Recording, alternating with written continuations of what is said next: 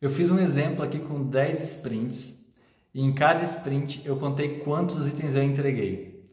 É comum ter sprints que se entrega pouco, é comum que ter sprints que se entrega mais, mas é muito comum ter um lugar, um número aqui onde se repete. Então o que você vai fazer? Você vai continuar fazendo como sempre fez. Você não vai mudar nada vai continuar estimando em ponto, fazendo plano em poker, se comprometendo com o cliente pelo número de pontos que cabe em cada sprint, mas começa a medir. Então, até 90% das vezes eu entreguei 6, então eu posso me comprometer com o cliente que com 90% de certeza, se eu pegar 6 itens, eu vou entregar na sprint. Experimenta essa nova abordagem e depois de uma ou duas sprints você vê que está se repetindo, você tira a parte de estimativa em ponto e parte logo para a estratégia de número de itens por sprint.